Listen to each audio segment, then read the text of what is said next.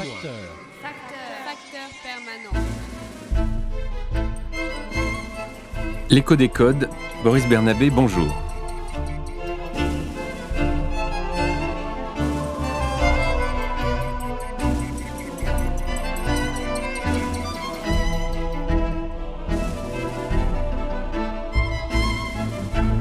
Bonjour, merci de nous rejoindre pour ce nouveau numéro de l'écho des codes, dans lequel nous nous efforcerons de traiter aujourd'hui, à l'aide de l'histoire du droit, d'un thème d'une actualité au fond permanente, que je, pourrais résumer en un mot, l'étranger.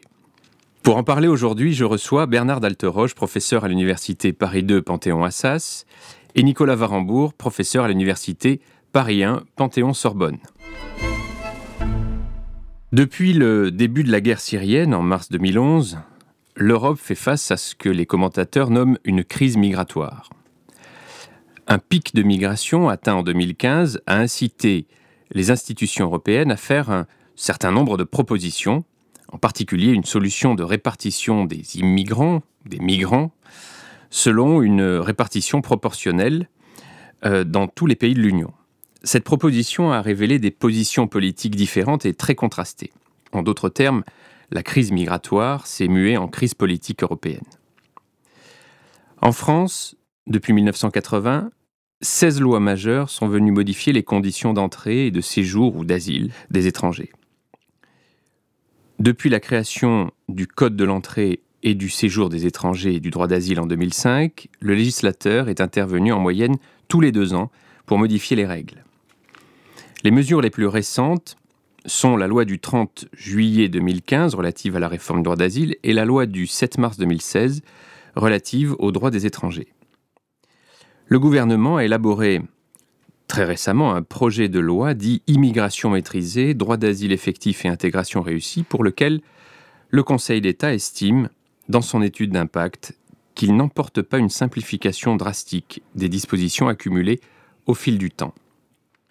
Adopté en première lecture à l'Assemblée nationale le 22 avril 2018, le texte est transmis au Sénat le 24 avril et les travaux n'ont pas encore débuté.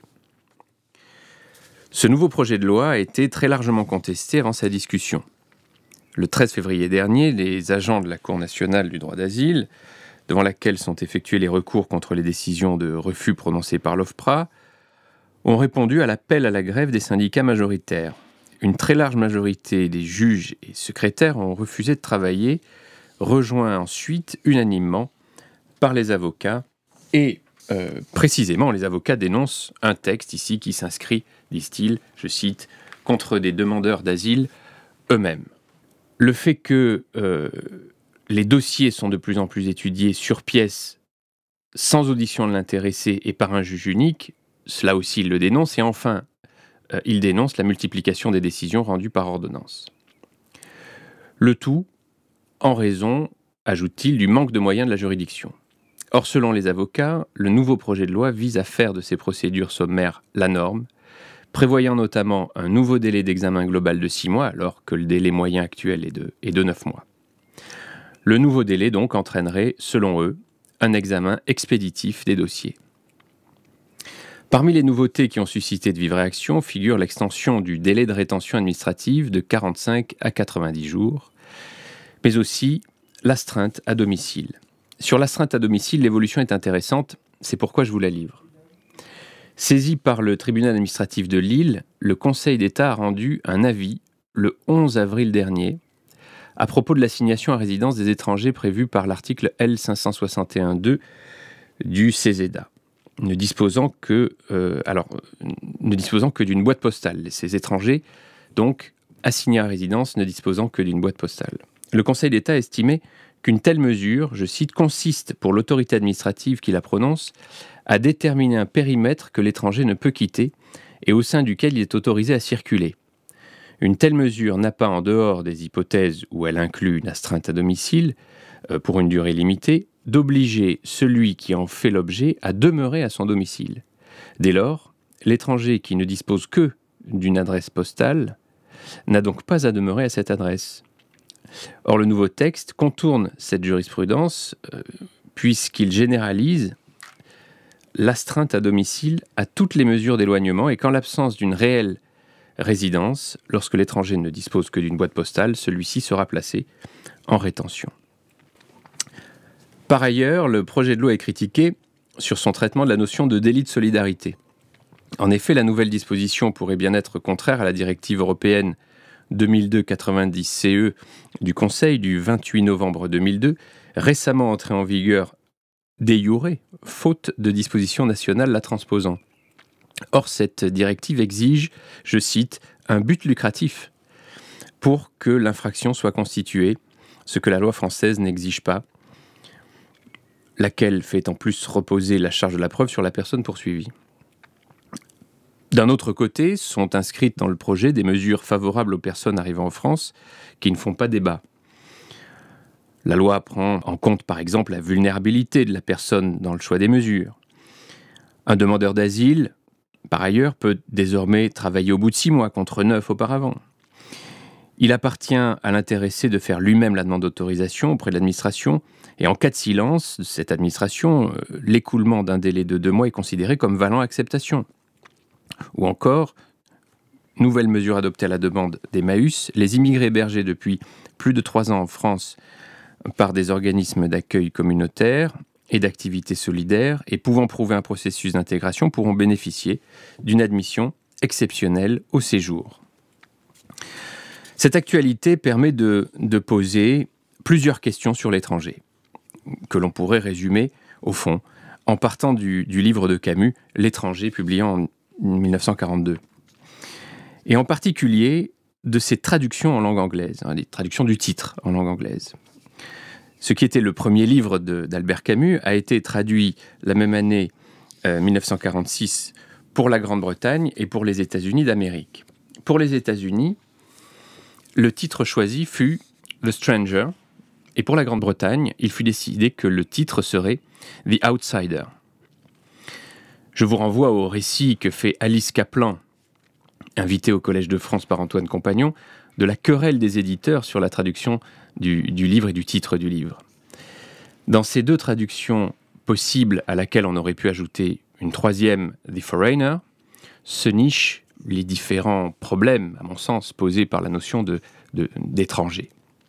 Première nuance, The Stranger, c'est au fond l'étranger comme inconnu, c'est l'extranéus, celui qui est au dehors et qui, par extension, devient étrange ou est étrange. La deuxième nuance, c'est The Outsider.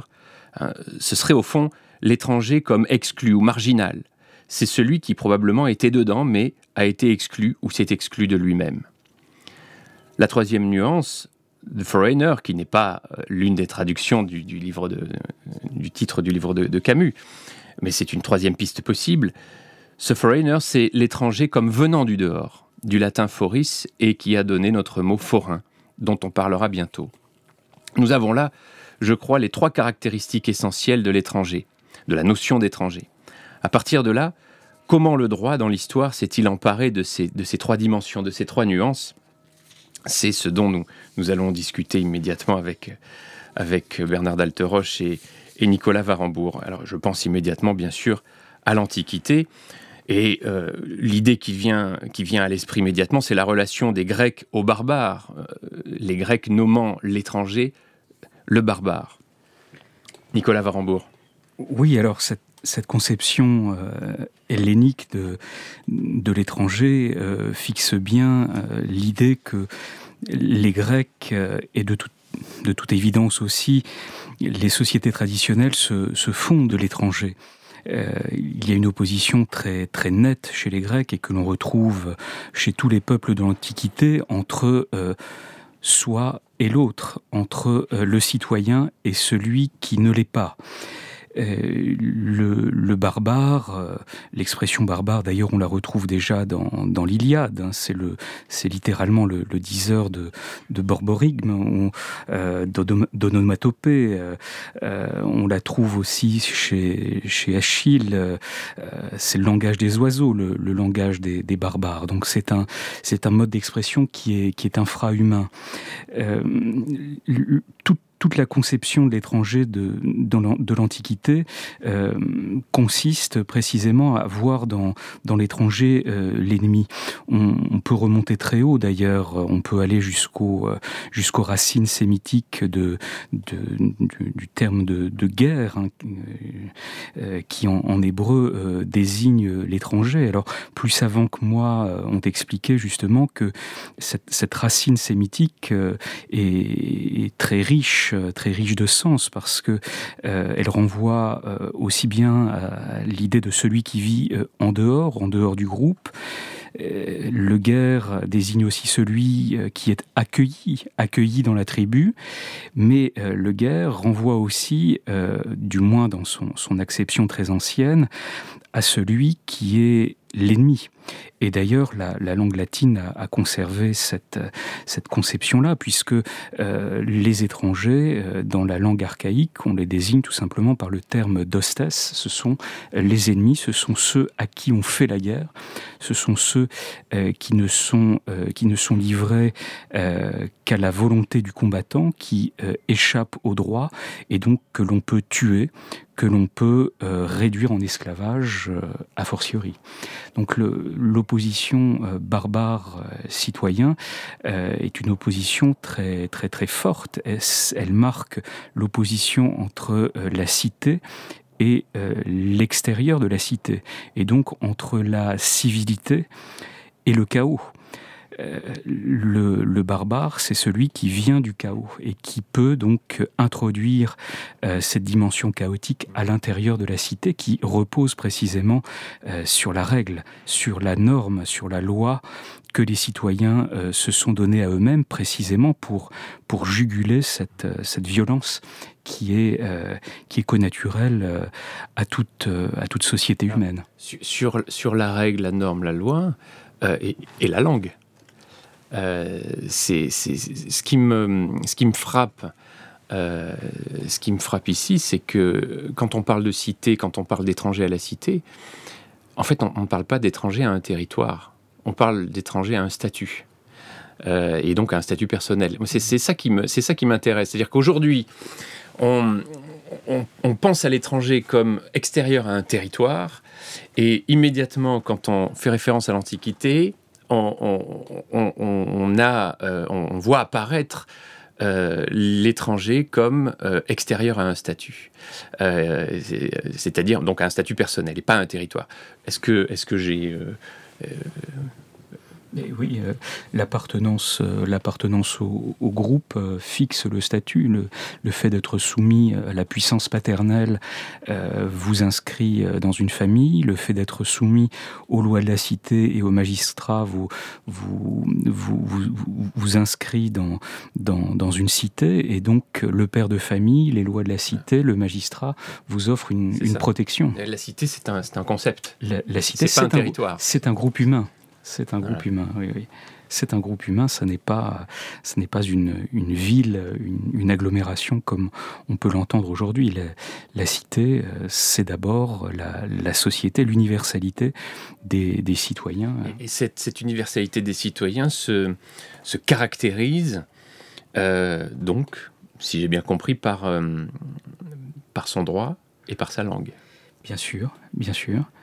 Et pas encore, mais pas encore par son territoire. Pas encore par son territoire. Alors, on, peut trouver, euh, on peut trouver des, exceptions, mais euh, je pense notamment à ce qui, ce qui se produit dans, l'ancien droit des, Israélites. Mais euh, oui, bien sûr, pour l'essentiel, c'est une l'étranger, c'est celui qui n'appartient pas à la tribu, qui n'appartient pas à la famille, qui n'appartient pas à la cité. Et donc, enfin, c'est cette idée de, commun et de, communauté. D'ailleurs, ce qu'on retrouve évidemment lorsqu'on lit, euh, Aristote dans la politique. Euh, les traductions nous parlent de, la police comme, comme cité. On a toujours l'impression qu'il s'agit d'un lieu. Euh, en fait, c'est un, lieu physique. en fait, c'est un lieu idéal. C'est un lieu, c'est un, lieu théorique. C'est ça qui est intéressant. Bernard Rien à ajouter là-dessus. La seule chose peut-être éventuellement à propos de l'étranger, je crois que c'est dans l'Iliade, c'est l'Iliade ou, l'Odyssée, je ne me souviens plus, je crois que c'est l'Iliade, le, il y a un devoir aussi d'accueil de cet étranger, même si on s'en méfie, etc. L'étranger, on, l'accueille, on, doit le, et l'accueillir, c'est un, devoir imposé par les dieux, me semble-t-il, et notamment le, lorsque Ulysse revient chez lui, il est reconnu par personne, à part sa, servante éventuellement et son, et son vieux chien, eh bien, le, on l'accueille et son fils lui cède la première place, etc. Il, n'a pas reconnu Ulysse, mais il le voit, considère comme un étranger en même temps. Donc il y a éventuellement ce petit, euh, euh, ce petit paradoxe. L'étranger, il est en dehors, on s'en méfie mais en même temps, cet étranger, eh bien, il y a dans certains cas euh, un devoir d'accueil. Alors bien sûr, euh, Ulysse n'était pas le barbare, Ulysse ne parlait pas la, langue des oiseaux, etc. Donc il, savait se, faire comprendre, mais il n'était pas, en effet, il n'est pas considéré comme celui venant, euh, étant, étant de la cité, en quelque sorte. C'est vrai ça. Euh, de ce point de vue, le, euh, le, droit, euh, le droit des Hébreux fait, fait une différence qu'on retrouve d'ailleurs de façon atténuée dans le dans l'ancien droit des Hellènes ou dans le, le droit romain. C'est la distinction entre le nocri et le guerre. Le nocri, c'est le c'est l'étranger de c'est l'étranger de passage. C'est celui que à qui l'on va ouvrir la porte, à qui on va on va offrir on va offrir à manger encore très très très très fort dans les dans les sociétés sémitiques euh, euh, aujourd'hui. J'en parlais encore récemment avec euh, avec des amis venus du Levant. le, cette idée-là est, très est, très très imprégnée dans très imprégnée dans, dans les mœurs. Mais le, le nocri n'est pas n'est pas appelé à rester. il il n'est pas appelé à adopter tout ou partie des mœurs de celui qui qui le reçoit.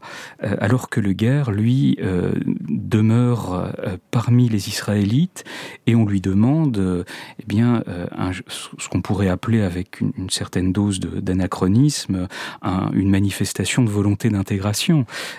il doit, s'il veut vivre dans la, société israélite, répudier, répudier l'idolâtrie. Et à partir de là, il se trouve protégé non pas seulement par les usages du peuple, par la, la morale, la morale commune, mais il est désormais protégé par, euh, par le droit.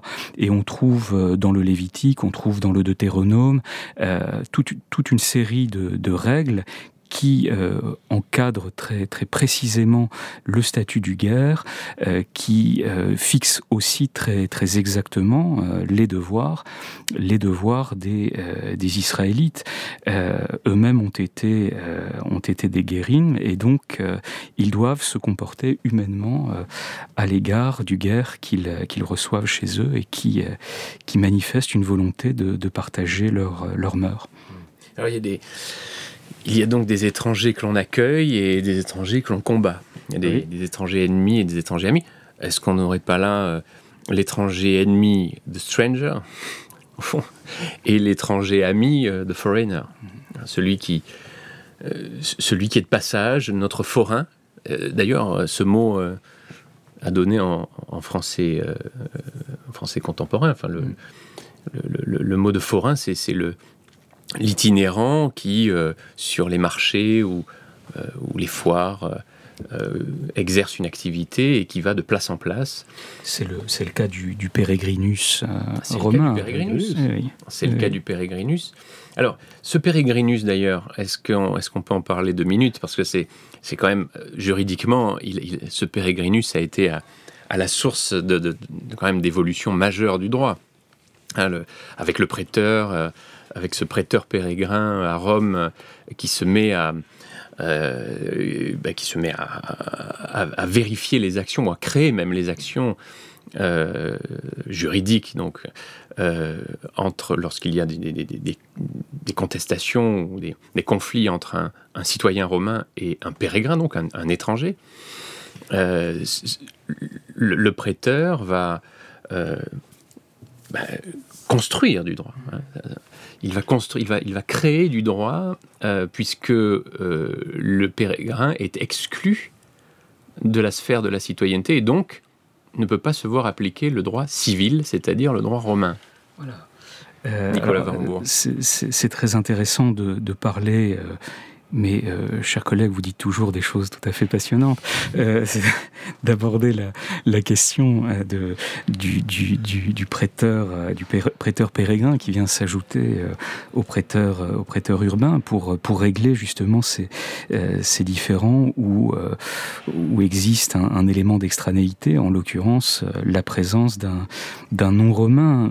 Il faudrait même dire même un, nom, un nom latin. Euh, le, le, pérégrin, l'existence du pérégrin comme, comme catégorie juridique me semble, me semble marquer euh, progrès, un progrès dans l'approche qu'on se fait de l'étranger par le, fait même que l'on que l'on raffine considérable, considérablement les, les, catégories qui permettent de, saisir celui qui ne fait pas partie de, de la cité. Euh, en raffinant les, les, notions, on crée euh, aussi une hiérarchie et donc toute une série euh, de statuts qui qui marquent les différences, mais aussi un certain degré d'analogie entre le citoyen et le, non-citoyen. Donc il y a à Rome, mais on pourrait faire le parallèle aussi avec la cité, euh, les cités grecques, il y a à Rome le citoyen, le citoyen de parfaitement accompli, de plein exercice, qui, jouit de tous les droits civils et civiques. Euh, il y a cette catégorie un peu mouvante des, latins qui, possèdent certains droits civiques, pas tous, euh, qui, possèdent aussi certains droits civils. Et puis on a cette, catégorie des, des pérégrins qui sont au fond des étrangers, mais des étrangers euh, que les Romains se, se refusent de, tuer en quelque sorte. Euh, la doctrine, romaine classique euh, le dit euh, absolument sans, nuance et sans aucune retenue lorsque lorsqu'il est traité du, statut de l'esclave. Au fond, les Romains peuvent tuer tous ceux qui ne sont pas romains dès lors que ceux-là ne, sont pas, ne vivent pas en paix euh, avec Rome, et a fortiori, ils peuvent les réduire en, en, en esclavage. La particularité du pérégrin, c'est que euh, les Romains, juridiquement, sauf s'ils ont de bons motifs pour le faire, bien sûr, ne, ne peuvent pas les tuer ni les réduire en esclavage. Ils font des affaires avec eux, généralement. Ils font, euh, ils font des affaires avec eux, mais enfin, euh, naturellement, on peut toujours s'arranger et, et, faire des affaires avec des non-pérégrins. Mais les pérégrins, ce, ce sont des... Euh, ce sont des hommes libres euh, qui viennent de, de cités ou de groupes humains avec lesquels les Romains euh, ont, euh, ont, conclu des, traités de paix, ou alors de groupes humains qui s'en sont remis en quelque sorte à la bienveillance, à la magnanimité des Romains, et qui n'ont plus rien à craindre d'eux. Donc on est dans une catégorie intermédiaire ici entre le pré-citoyen et euh, le pas tout à fait complètement euh, ennemi. Alors, pour les, pour les auditeurs, euh, pour les auditeurs je, je, je voudrais juste qu'on rappelle le, le, le, la chronologie et, et, et, en gros la période. Euh, C'est au, au, milieu du IVe siècle, avant notre ère, avant, avant notre ère, que le, que le, le prêteur est institué mmh. et qu'il prend, euh, il prend la fonction dirait-on, judiciaire aujourd'hui du consul. Ah, nous sommes en, République romaine, République qui existe depuis 509 avant notre ère. Donc vous voyez, on a, on a cette, effectivement cette, cette institution du prêteur qui va régler euh, le, le, le, droit, enfin en tout cas les affaires judiciaires, sans être un juge encore, mais il va régler ses affaires judiciaires euh, d'abord entre citoyens, puis au contact avec des, des pérégrins euh, les contestations qui ont lieu entre un citoyen et un, et pérégrin. Donc on est vraiment à une époque assez, euh, assez ancienne.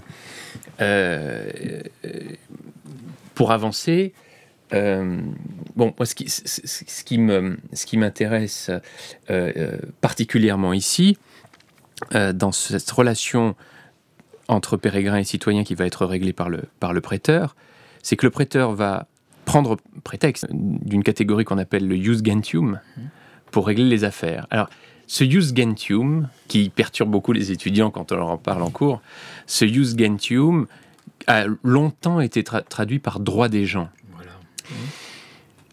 Alors, moi j'ai l'habitude de, de, le traduire par droit du genre humain. Est-ce que, est que, je, est que je fais bien? Nicolas Varembourg. C'est le, le, droit des, le droit des nations, c'est le droit des gens.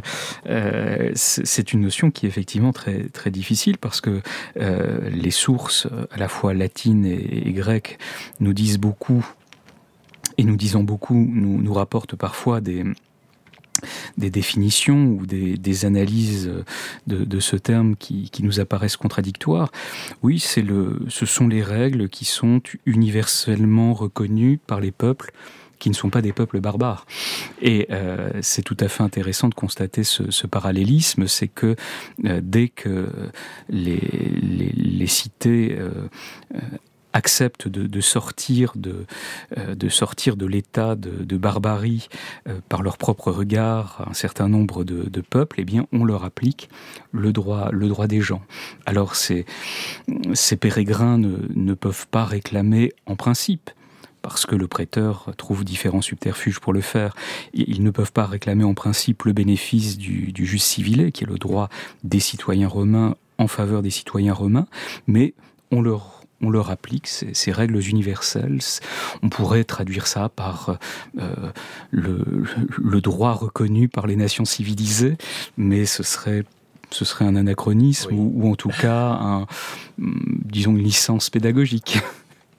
Alors, euh, bon, il faut, il faut avancer, bien sûr. Euh, il, y a, il y a une date, avant d'en venir à notre Moyen Âge, euh, et, de faire parler Bernard Dalteroche, euh, il y a tout de même une date euh, qui mérite notre attention encore à Rome, c'est 212. Ah oui.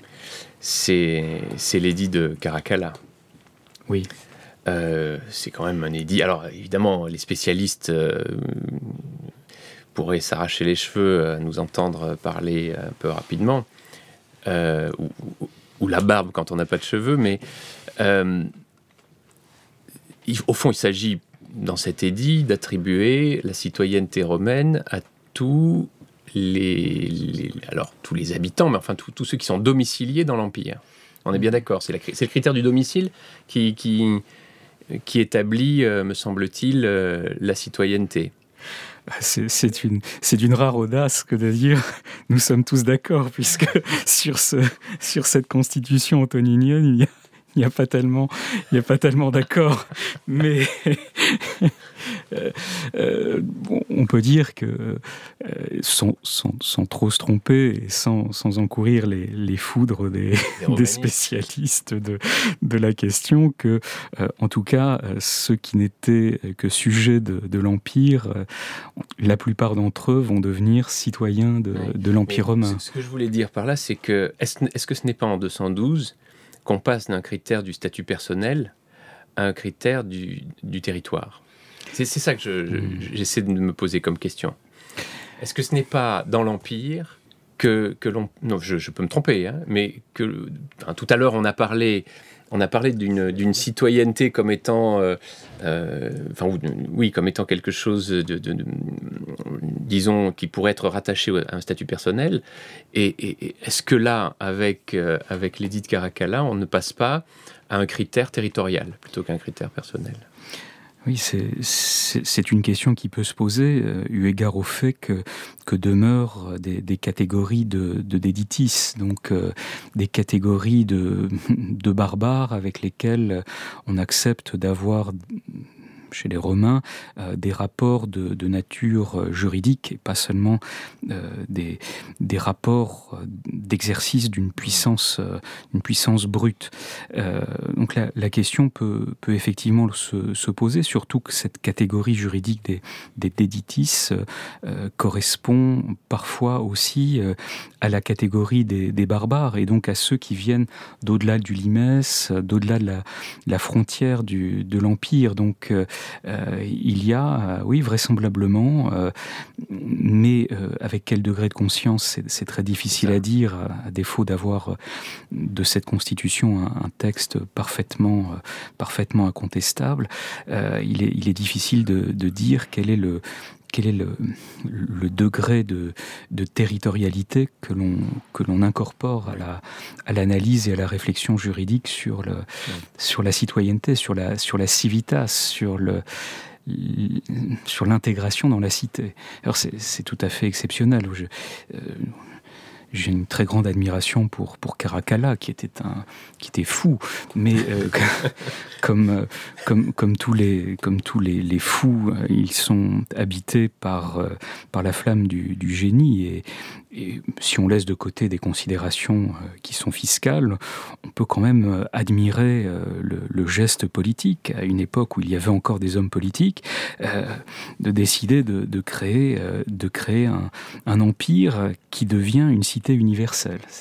C'est que la, civitas romana, la, cité romaine, embrasse euh, désormais euh, les frontières du monde connu. Il n'y a plus qu'une seule cité, il n'y a plus qu'une seule catégorie d'hommes, au moins en principe, ce sont des citoyens romains. On est là quand même devant un, rêve qui est un vrai euh, rêve cosmopolite, mais qui est un rêve cosmopolite accompli et qui, repose aussi sur, sur une expérience politique et une expérience juridique. C'est la construction d'un empire. Il faut aussi faire le constat que le, le cosmopolitisme qui jusqu'à présent a, fonctionné, c'est un, cosmopolitisme qui s'est imposé par, par la violence, par la violence et par le droit mais euh, il n'aurait pas pu s'imposer par le droit sans la violence. Alors, ce cosmopolitisme nous offre une, enfin universel ou universaliste, ah oui. nous, nous, offre une transition parfaite avec, euh, avec le christianisme qui est déjà en marche en 212 et qui n'est pas encore euh, la religion officielle de, de, de l'Empire romain, mais qui va le devenir. Euh, et si on s'appuie encore sur cette hypothétique distinction, en tout cas c'est celle qui nous sert de modèle, entre statut personnel et territoire, est-ce que euh, Bernard d'Alteroche, est-ce qu'il n'y a pas, euh, avec le christianisme et avec la, pensée chrétienne, avec, euh, avec la théologie éventuellement, je ne sais pas, est-ce est qu'il n'y a pas, est-ce qu'on ne peut pas déceler à travers cette catégorie statut personnel territoire une, une appréhension possible de, de l'étranger? Que, que, nous disent que, que, que nous dit le, le christianisme sur l'étranger euh, euh... dans le christianisme il n'y a pas d'étranger bien sûr. Puisque Euh, tout le monde est frère et donc l'étranger euh, n'existe pas dans, le christianisme. En revanche, pour rebondir en quelque sorte et par rapport à cette notion de, de, pérégrin dont, on a parlé, euh, une, chose qu'il faut constater, c'est que ce terme de pérégrin qui désignait étranger au départ, ensuite après l'édit de Caracalé, après le développement du christianisme, ce terme de pérégrin s'est transformé pour donner le pèlerin. C'est plus devenu les, c'est plus l'étranger. Il a perdu son sens d'étranger. Il a donné euh, le sens de pèlerin. Donc et également au fur et à mesure que le christianisme s'est un peu répandu dans, dans l'empire romain ailleurs la distinction ne s'est plus vraiment faite entre citoyens romains et les autres mais entre citoyens romains et christianisés au moment de christianiser éventuellement d'autres euh, qui l'étaient beaucoup moins ou pas du tout c'est surtout de, de, de ce point de vue là mais d'un point de vue euh, chrétien d'étrangers entre chrétiens n'existe pas. Oui, entre, chrétiens n'existe pas, mais est-ce que euh, il y a une, enfin, il y a des étrangers euh, de, dans ce dans ce monde terrestre. Oui. Euh, il y a des il y a tout de même des étrangers. C'est la phrase de Saint Paul, de Saint Paul, c'est l'universalisme paulinien. Hein. Il n'y a plus de, il n'y a plus de juifs, il n'y a plus de métèques, il n'y a plus des, plus d'hommes ni de femmes, et il n'y a plus que euh, que des frères qui sont euh, un dans dans le Christ. Mais c'est une, une dimension qui qui est une dimension purement, purement spirituelle oui. et qui n'abodit pas naturellement, surtout chez un homme aussi structuré oui. juridiquement Constantin, euh, les, les catégories, euh, purement les catégories spirituelles, juridiques traditionnelles. Euh, purement spirituel et euh, peut-être aussi avec une, une dimension parfois un peu intéressée ou désintéressée d'ailleurs, mais ça me fait penser, ça me fait penser quand on parle de la catégorie de frères, euh, à l'utilisation de cette catégorie pour désigner ceux qui peuvent ou non prêter à intérêt. Ah. Euh, et justement, ceux qui, euh, pour les chrétiens, enfin les frères entre eux, disons, ne peuvent pas se prêter à intérêt. D'où l'interdiction généralisée du prêt à intérêt, puisque pour un chrétien, tout, tout humain est un frère. Ça, ça, c'est intéressant comme, je pense, comme, comme, comme vision, puisque enfin, ça revient à ce que vous mm. disiez l'un et l'autre. sur cette, cette vocation à l'universalité, il n'y a pas d'étranger entre, entre, entre chrétiens.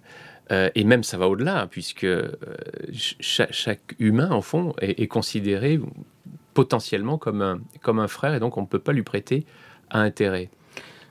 C'est l'interprétation donnée par les pères de l'Église euh, des textes deutéronomiques en, en, particulier, puis aussi de, de, la parole du Christ prêtée sans rien attendre en retour. Mais euh, oui, c'est un, raisonnement euh, a fortiori. Hein.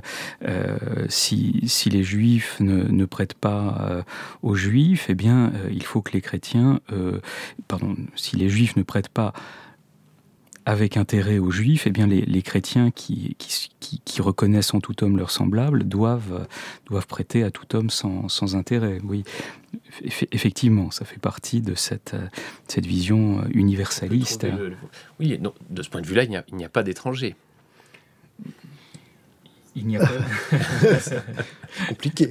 il y a il y a sous ce rapport une, une règle juridique qui, qui repose effectivement sur des, exigences euh, euh, théologiques et éthiques. Oui mais euh, il n'y a pas de, il n'y d'abolition des, des, des, nations, des, des frontières, des, des États par par le christianisme, dans la, dans la mesure où le, le salut qui est proposé euh, par le, le message évangélique, c'est un salut qui est, qui est purement spirituel, qui a évidemment des, des conséquences euh, très, très concrètes, très, très pratiques, y compris des conséquences politiques et juridiques, mais euh, en soi, l'évangile n'est pas, pas un texte normatif, si on met derrière ce, ce terme une, une, acception, une qualification toute juridique. Alors, Bernard Dalteroche, au, Moyen Âge, comment on, comment on perçoit l'étranger?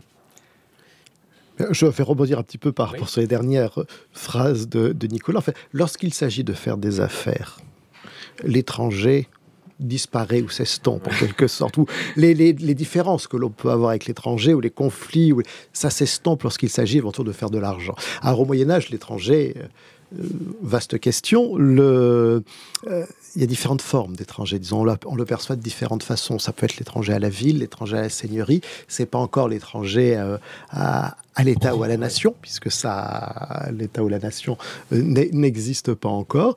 Mais euh, ce qu'on le remarque en revanche, c'est que euh, l'étranger, donc, et pour revenir par exemple aux, traductions de Camus, l'étranger, c'est l'extranéus ou c'est le forain. Lorsque là, le foranéus, c'est l'extranéus, c'est celui qui vient d'ailleurs.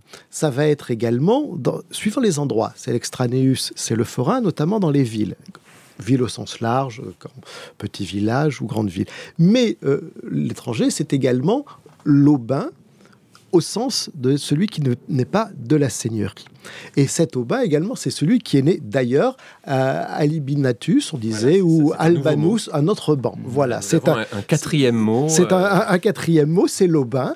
L'aubin qui désigne une catégorie catégorie très particulière lorsqu'il apparaît, l'étranger à la seigneurie, aubin qui, avec le temps, en l'espace de 3-4 siècles, va finir par désigner non plus cet étranger spécifique à la seigneurie, mais l'étranger au royaume. Alors, 3-4 siècles, on, part de quel siècle on arrive On va dire que l'Aubin apparaît véritablement vers le 11e siècle, 11e, 12e siècle, les premières traces d'Aubin. Ça va se répandre progressivement dans une zone géographique bien déterminée, qui est globalement l'île de France, un peu le nord, l'ouest, la Champagne, dans une région bien déterminée. Et euh, cet Aubin, ensuite, donc à partir de là, désignant l'étranger à la seigneurie, eh bien cet Aubin va être repris progressivement, va être utilisé par les gens du roi, ce terme d'Aubin, pour finir par désigner euh, globalement l'étranger au royaume. Et cette, sa consécration est faite notamment par Baquet. Baquet, je crois, c'est au, XVIe siècle, qui euh, publie un traité du droit d'aubaine. Et dans la première définition, dit l'aubin, c'est l'étranger au royaume. Mais cet aubin étranger au royaume est consacré à ce moment-là, cette appellation, ce qui n'était pas le cas lorsqu'il est apparu. Et euh, donc, le mot aubaine a été, a été prononcé, Bernard, à l'instant Aubin. Oui, mais Aubaine aussi, le, par le droit Baquet. le droit d'aubaine. arrive après. Oui, voilà, le Voilà. droit d'aubaine, c'est quelque chose qui va arriver euh, un peu plus tard. Mais alors, qu'est-ce que, évidemment, aubaine, euh, pour le, le- le- dans le langage commun, euh, n'a rien à voir, a priori, avec l'étranger. Comment, comment on en vient euh, euh, qu'est-ce, que ce, qu'est-ce que ce droit d'aubaine? Alors, le, oula, le droit d'aubaine, c'est la possibilité euh, pour le seigneur ou euh, pour le roi de récupérer les biens de l'aubain décédé sur son territoire. C'est d'abord le, seigneur qui a cette possibilité. Et tout ça dit très schématiquement, puisqu'il y a beaucoup plus de, on va dire, de distinction et de choses comme ça, beaucoup plus finalement euh, de limitation à ce droit comme, comme- qu'on présente comme général, qui en fait est malgré tout assez restrictif. Et donc, euh, cette possibilité pour le seigneur de récupérer les biens de l'étranger décédé dans son, territoire, dans sa seigneurie, euh, ce droit va ensuite petit à petit être capté par le roi et va être réservé au profit de roi au fur et à mesure que cette notion d'étranger, donc de cette notion d'aubin, va devenir l'étranger au royaume, et au fur et à mesure également eh bien, que le roi de France va étendre son autorité sur l'ensemble du territoire. Et d'une incapacité successorale, donc d'un droit d'aubaine, va arriver finalement cette aubaine, et ce droit d'aubaine va être appliqué tout simplement à ces étrangers, à ces aubains. C'est comme cela que euh, ça s'est passé. Alors, on est, on est au, cœur de notre distinction, finalement, entre euh, statut personnel et, et- territoire, puisque dans ce Moyen Âge euh, qui, nous est ici décrit, c'est le territoire qui prime, en fait. C'est l'arrivée de l'étranger dans le territoire, dans le détroit seigneurial, puis dans le royaume. Euh, l'arrivée de, donc de l'étranger dans un territoire particulier fait que euh, il perd une partie de ses droits, ou enfin, où il a des droits limités. Enfin, l'étranger, voilà, c'est celui qui n'est pas né dans le territoire. Voilà, l'étranger, et c'est- l'apparition en quelque sorte, on va dire, du droit du sol, du jus soli, et cette apparition du droit du sol se fait euh, d'abord au niveau de la seigneurie. Ouais. Et donc, c'est celui qui n'est pas né dans la seigneurie. Et celui-là, donc, va avoir un certain nombre d'incapacités qui vont peser sur lui, euh, très, et encore, euh, très, très modestes dans certains lieux, et bien souvent, les chartes, les documents urbains, des chartes seigneuriales également, aboliront en quelque sorte ces incapacités ou les contourneront moyennant le versement de redevances, de choses comme ça. Donc c'est une incapacité éventuellement de principe de temps en temps, mais une incapacité très limitée. En revanche, cette incapacité deviendra beaucoup plus importante, beaucoup plus générale, au fur et à mesure que eh bien, euh, le royaume se constituera, que la notion de nation apparaîtra, que le sentiment national se développera, que la notion de territoire et de frontière euh, se renforceront. On peut- C'est- Oui, Nicolas Barambois. On peut aussi préciser que, euh, mais je, parle sous le, le contrôle de mon collègue d'Alteroche, euh, on peut aussi préciser que le euh, l'Aubin fait les, frais aussi de, euh, du, système, du système juridique médiéval et du principe notamment de, territorialité de, l'application des règles, c'est-à-dire qu'ils viennent d'une autre, viennent d'une autre seigneurie et on ne peut pas leur appliquer dans une autre seigneurie le statut qui, était, qui leur était appliqué dans la seigneurie dans laquelle ils, sont nés.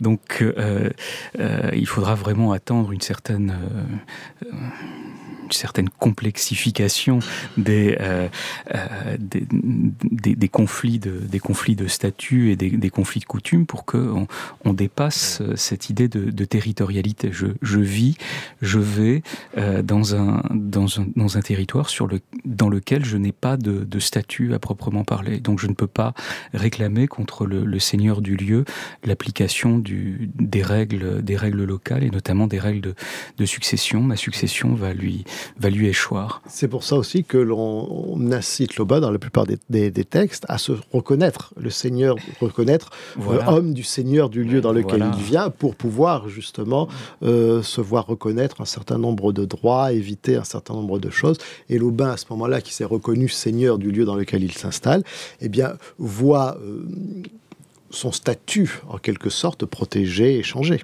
sûr. Il y a quelque chose qui me frappe dans, dans, dans notre discussion, euh, puisqu'on est passé euh, de ce, de ce statut personnel à, un statut territorial, on va dire. Euh, c'est qu'au fond, puisque le puisqu'au statut territorial correspond le ius soli, au statut personnel correspond le jus sanguinis, le, droit du sang. et ce qui est très paradoxal aujourd'hui, c'est que bon, ce droit du sang, qui, est, qui, est très, qui est très contesté en tant que, droit unique à, prodiguer la nationalité, euh, vient, se, vient, télescoper avec, la notion de territoire et de frontière qui, elle, est aujourd'hui, dans la même mesure, contestée. Aujourd'hui, on conteste les frontières, on conteste les nations comme étant des nations territoriales euh, et, ayant, ayant, ayant fait frontières.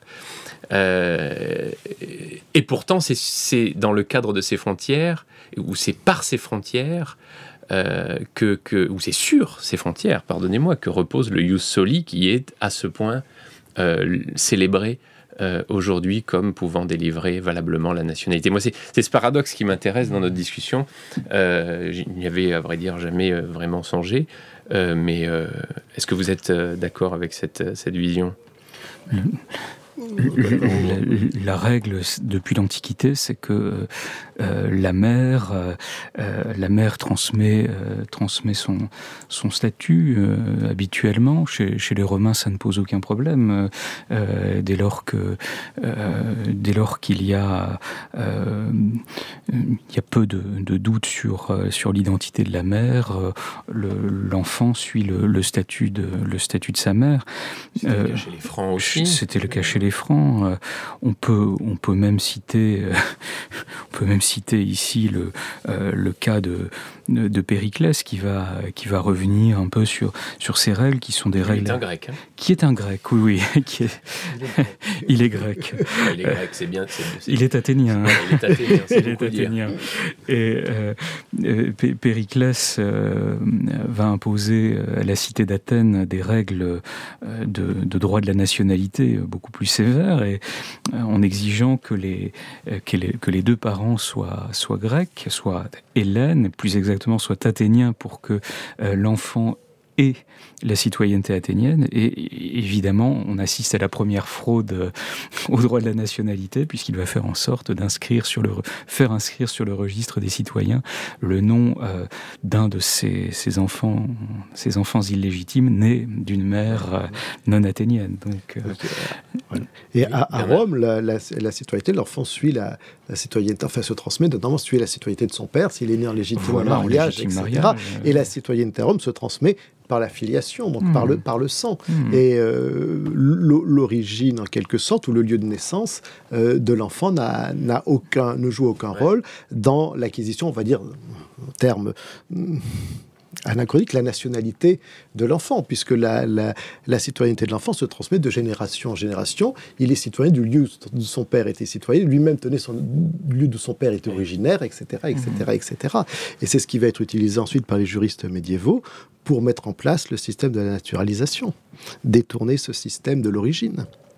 Oui, c'est-à-dire comment euh, C'est-à-dire que lorsque l'on va procéder, lorsque l'on va faire euh, au Moyen Âge des étrangers, des Français, on va utiliser, on va jouer sur le système de l'origo.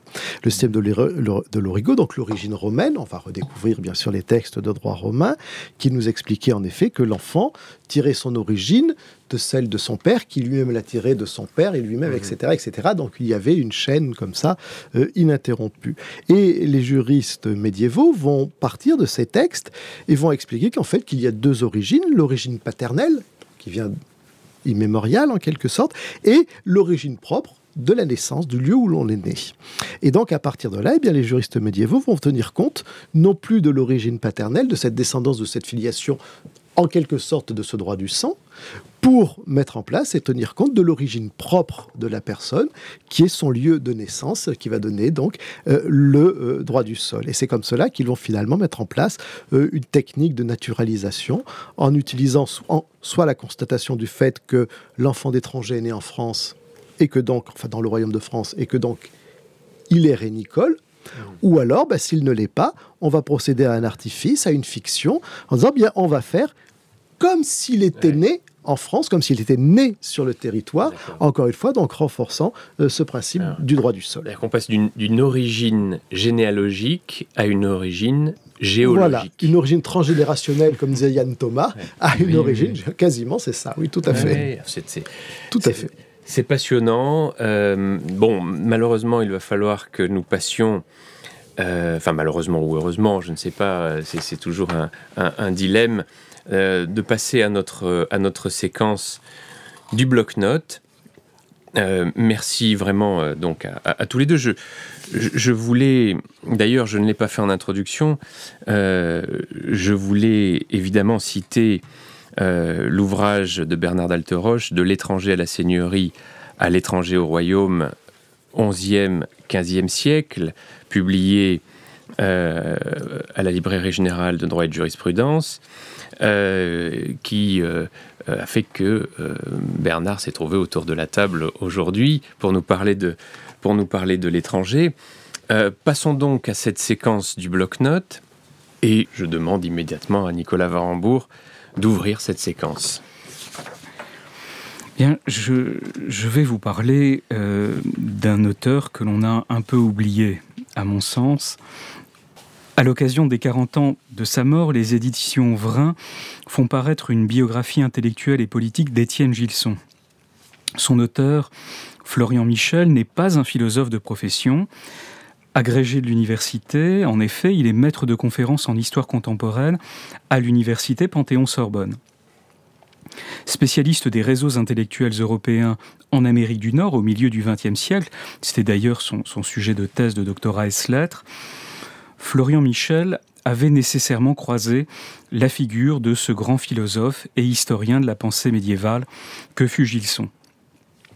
Pour les juristes et pour les historiens du droit, qui sont des juristes, les ouvrages d'histoire de la pensée de Gilson sont d'une première importance, surtout pour des périodes historiques où la philosophie se distinguait sans s'opposer à la, théologie. Son approche pardon, j'appuie sur la touche, euh, son, approche historique de la pensée de, Thomas d'Aquin. Son approche, je, je, recommence, d'accord. Son approche historique de la pensée de, Thomas d'Aquin n'a pas été sans influence sur Michel Villet, par exemple. Euh, désolé. Bon, je, vais. je, vais. Euh, c'est décidément, je cumule toutes les bourdes. Son approche historique de la pensée de, de Thomas d'Aquin n'a pas été sans influence sur Michel Villet, par exemple. Dans ce savant essai biographique, Florian Michel nous dévoile une personnalité intellectuelle dense et complexe, un savant qui ne fut pas seulement un érudit hors du commun, mais un observateur de son siècle, ou pour mieux dire, le spectateur engagé de l'accélération de l'histoire spectateur engagé, si l'on ose dire, car Gilson ne fut jamais pour Aron, ni d'ailleurs pour Sartre. Euh, Florian Michel revient sur certaines querelles académiques auxquelles Gilson a pris part, notamment euh, le différent public et épique qu'il a opposé au père Réginal de Garrigou-Lagrange, la figure majeure du thomisme romain des années 50. Académicien, professeur au Collège de France, Gilson fut aussi un homme d'action.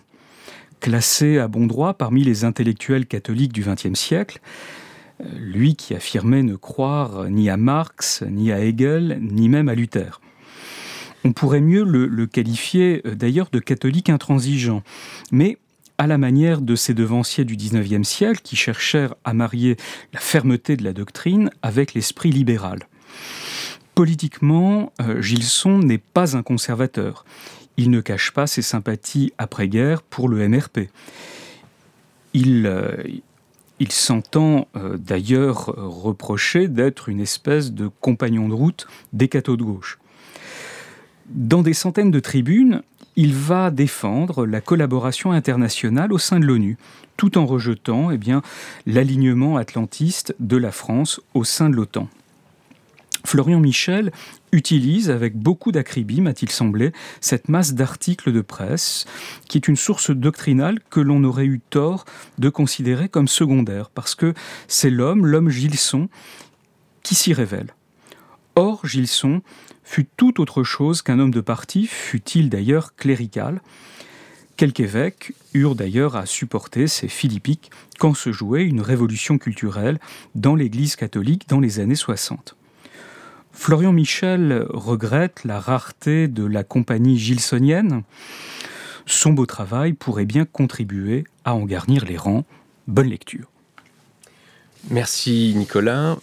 Bernard moi, ce sera peut-être quelque chose de, plus léger, de plus romanesque, plus à cette approche de vacances, en quelque sorte, un ouvrage à lire plus sur la plage, peut-être, je ne sais pas, qui est Le Grand Cœur. Le Grand Cœur de Jean-Christophe Ruffin, qui est un ouvrage de parution ancienne, puisqu'il date de, 2012. Il a fait l'objet d'une réédition en poche en, en 2014.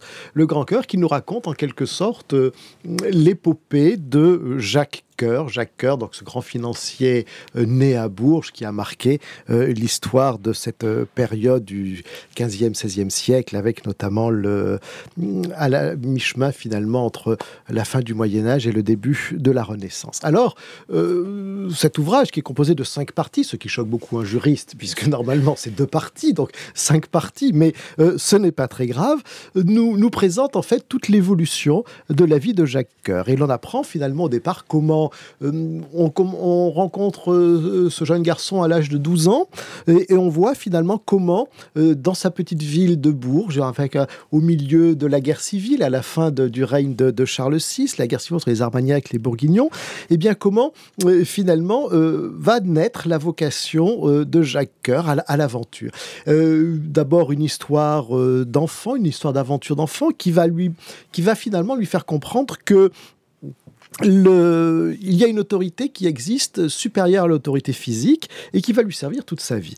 Et puis à partir de là, eh bien, ce jeune garçon va se marier à Bourges, il va épouser la, la fille d'un changeur, il va devenir monnayeur, il va faire bien sûr quelques petites malversations qui vont lui valoir la prison, mais à la sortie de la prison, eh bien, sortie de prison, euh, il décide de s'embarquer pour l'Orient, l'Orient dont il avait eu quelques euh, connaissances par des récits à travers des croisades, etc. Et là, eh bien, il va, euh, et c'est la deuxième partie du livre, il va euh, voyager en Orient et il va euh, créer finalement, commencer à mettre en place un réseau de commerce international. Il va voir une autre vie, il va voir des, modes de pensée différents, il va voir des façons de travailler différentes, et à partir de là, eh bien, il va en garder une impression profonde qui va l'amener finalement à s'ouvrir à la fois à l'Orient et à l'ensemble de l'Europe et à développer un réseau de commerce international, un des premiers. Et on voit véritablement là comment apparaissent en quelque sorte, on pourrait dire, les premières multinationales avant l'heure, comment se font les tractations, les opérations, les marchandes, etc. Et c'est euh, très très intéressant. Et puis forcément, euh, il va réussir à faire cela avec l'appui du roi de France, Charles VII, qui va finalement voir dans Jacques Coeur quelqu'un qui va pouvoir lui apporter beaucoup de choses. Il va avoir le soutien du roi et grâce au soutien du roi qui va lui confier un certain nombre d'offices, le fils d'argentier, etc., eh bien, il va pouvoir, euh, Jacques Coeur, financer le roi de France. Il va apporter beaucoup d'argent à la monarchie, ça va lui permettre de terminer la guerre de Cent Ans, de régner un petit peu, de mettre de l'ordre dans le royaume, de financer ses différentes campagnes militaires, et dans le même temps, eh bien, le roi va utiliser Jacques Coeur euh, comme euh, négociateur, comme ambassadeur, et on va voir donc ce personnage tresser des liens avec la papauté, avec l'Italie, avec l'Angleterre, etc., tout en bien sûr profitant de cela pour faire euh, profiter ses affaires. Il, est, il faut joindre l'utile à l'agréable. Puis, dans la troisième partie, on assiste véritablement à l'ascension euh, de Jacques Coeur.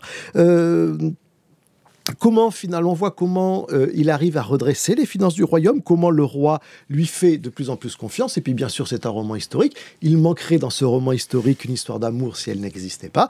Et cette histoire d'amour, elle est avec Agnès Sorel, première maîtresse officielle du roi de France. Oh, beaucoup de malheur en effet. Et on voit finalement, là encore, comment Agnès Sorel va jouer un rôle dans l'évolution de Jacques Coeur, dans euh, la prospérité de Jacques Coeur, puisqu'elle va finalement euh, introduire le luxe à la cour, introduire les beaux produits qui seront copiés par toutes les dames, etc. Et donc, ça va aider euh, Jacques Coeur dans sa prospérité. Et bien sûr, après l'ascension vient la chute. Le roi de France se rend compte que Jacques Coeur est plus riche que lui, que c'est le personnage le plus, le plus riche du royaume. D'ailleurs, euh, il est connu pour son fameux palais Jacques Coeur à Bourges, qui mêle à la fois le style féodal et éventuellement le style Renaissance. Et Jacques Coeur va être poursuivi, il va être arrêté, ses biens vont être confisqués, il va réussir à s'évader. On voit là encore à travers le récit la, euh, un peu la procédure. On voit comment finalement la, disgrâce arrivait vite et comment euh, on pouvait utiliser en quelque sorte le droit pour mettre un homme à terre.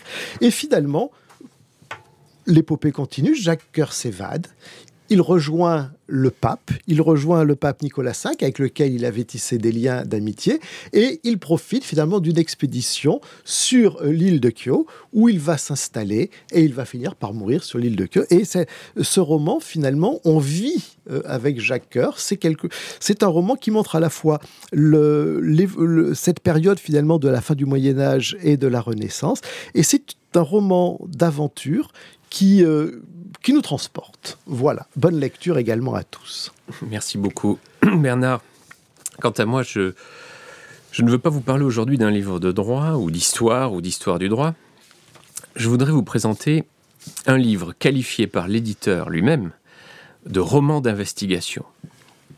Il s'agit de l'affaire Arnolfini de Jean-Philippe Postel, publié chez Actes Sud en 2016. L'affaire Arnolfini porte sur ce tableau extrêmement célèbre, peint par euh, Jean Van Eyck en 1434 et conservé aujourd'hui à la National Gallery de, Londres. On y voit ce couple, lui vêtu de brun et portant un, haut chapeau noir à large bord, elle apparemment enceinte, vêtue de vert et de bleu. Ils se tiennent la main, mais ne se regardent pas. Ils sont à l'intérieur d'une pièce qui manifestement est une chambre. On voit un lit à baldaquin rouge sur la droite. Une fenêtre éclaire l'ensemble. Il ne semble pas que nous les dérangions à les observer ainsi. Je ne vous dirai pas ce que Jean-Philippe Postel euh, nous fait découvrir du tableau. Il faudra le lire et il est probable que, comme moi, vous ne soyez pas d'accord avec toutes les hypothèses. Mais je voudrais parler un instant de la méthode employée par l'auteur et qui est une méthode, je crois, utile pour nous tous, pour nous juristes et historiens du droit. Ce livre met en lumière les différents sens possibles d'un discours, ici le tableau, à la lumière des détails qu'on peut y lire et que nous sommes capables d'interpréter. C'est un livre méthodologique en réalité, dont la principale fonction est de nous révéler précisément la fonction salvatrice bienfaisante du doute. Car les époux Arnolfini ne sont peut-être pas les époux Arnolfini. Ils ont peut-être un autre nom. C'est ce qu'on peut apprendre éventuellement dans, dans le livre. Ils ne sont peut-être pas ou plus mariés. Et la dame en vert attend-elle un enfant? Rien n'est moins sûr. La surface du tableau, comme la surface de toute source, échappe à la réalité. Il faut creuser, scruter les détails pour espérer se rapprocher du vrai. Mais s'en rapprocher seulement. Ainsi, nous les voyons, ces prétendus époux, chaudement vêtus dans leur maison. C'est qu'il doit faire froid. Or, par la fenêtre, nous voyons un arbre en fruits. Nous pensions à l'hiver, nous sommes au printemps. Nous pensions à un froid neigeux, c'est une fraîcheur printanière du nord. Nous pensions être, invités, nous spectateurs, par les époux Arnolfini, dans leur maison. Mais il y a un miroir fixé au mur du fond. En regardant le reflet du miroir, nous voyons deux autres personnages qui sont exactement à la place que nous sommes censés occuper, nous spectateurs, dans le tableau. Nous autres spectateurs du XXIe siècle, nous nous pensions projetés en 1434 par la magie du peintre. Voilà que nous sommes exclus de la scène, parfaits étrangers, puisque ce n'est pas nous qui nous reflétons dans le miroir, mais deux individus de l'époque. Nous nous pensions inclus, nous nous découvrons exclus de la scène. Le procédé est classique, on le retrouve dans les Ménines de Velázquez par exemple. Dès lors, ce que nous dit ce livre, par sa méthode, du tableau, ressemble à un aveu pitoyable. C'est ce qui est magistral dans le livre, je crois. Nous ne voyons rien. Nous ne voyons pas ce qu'il faut voir, Et lorsque nous nous donnons les moyens de voir, nous sommes exclus de la vérité. L'affaire Arnolfini, à mon sens, nous enjoint à l'humilité. Merci beaucoup. Merci Bernard Dalteroche, merci Nicolas Varembourg. Vous retrouverez toutes les références évoquées aujourd'hui sur notre site internet radio.amicus-curiae.net à la page de notre émission L'écho des codes, une émission proposée par Boris Bernabé avec aujourd'hui le concours indispensable de Bernard Dalteroche et Nicolas Varembourg, que je remercie à nouveau très chaleureusement, préparé avec l'aide inestimable de Floriane Masséna, Sophia Niaya Chérif, Louis-Marie Audrery et Pierre Chaffard-Luçon. Coordonné par Léa de Lyon, avec à la réalisation Léobardo Pérez, N'oubliez pas de vous abonner à cette émission pour ne manquer aucun épisode. Vous pouvez aussi nous suivre sur les réseaux sociaux. À bientôt pour un nouvel épisode de l'écho des.